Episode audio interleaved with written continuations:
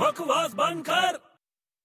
ਓਏ ਵੱਡੇ ਕੀ ਹੈ ਯਾਰ ਓਏ ਸੁਣਨਾ ਯਾਰ ਉਹ ਤੂੰ ਜਾ ਯਾਰ ਇੱਥੋਂ ਓ ਯਾਰ ਸੁਣਨਾ ਯਾਰ ਪਲੀਜ਼ ਓਏ ਤੂੰ ਇੱਥੋਂ ਜਾਣਾ ਕਿ ਮਾਰਾ ਤੇਰੇ ਦੋ ਛਿੱਤਰ ਓ ਇੰਨਾ ਭੜਕਦਾ ਕਿਉਂ ਹੈ ਯਾਰ ਸ਼ਾਂਤ ਗਦਾਦਾਰੀ ਭੀਮ ਸ਼ਾਂਤ ਉਹ ਤੇਰੇ ਹੁੰਦੇ ਹੋਏ ਸ਼ਾਂਤ ਕਿਵੇਂ ਰਹਾ ਮੈਂ ਓ ਤੈਨੂੰ ਪਤਾ ਇੱਕ ਕ੍ਰਿਕਟਰ ਹੈ ਜੋ ਬਹੁਤ ਸ਼ਾਂਤ ਰਹਿੰਦਾ ਹੈ। ਕਿਹੜਾ ਕ੍ਰਿਕਟਰ ਹੈਗਾ ਹੈ। ਉਹਦੇ ਸਾਹਮਣੇ ਜੇ ਮੈਂ ਵੀ ਆ ਗਿਆ ਨਾ ਤਾਂ ਵੀ ਉਹ ਸ਼ਾਂਤ ਹੀ ਰਹੂਗਾ ਦੁਨੀਆ 'ਚ ਇਹੋ ਜਿਹਾ ਕੋਈ ਬੰਦਾ ਨਹੀਂਗਾ ਜਿਹੜਾ ਤੇਰੇ ਸਾਹਮਣੇ ਆ ਕੇ ਸ਼ਾਂਤ ਰਹਿ ਸਕਦਾ ਓਏ ਬਾਬਾ ਮੈਂ ਕਹਿ ਰਿਹਾ ਇੱਕ ਕ੍ਰਿਕਟਰ ਹੈ ਜਿਹੜਾ ਬਹੁਤ ਸ਼ਾਂਤ ਰਹਿੰਦਾ ਉਹਨੂੰ ਕੁਝ ਵੀ ਕਹਿ ਲੋ ਉਹ ਭੜਕਦਾ ਹੀ ਨਹੀਂ ਹੈ ਕੌਣ ਹੈ ਵਿਨੋਦ ਕਾਮਲੀ ਓਏ ਬਕਵਾਸ ਬੰਦ ਕਰ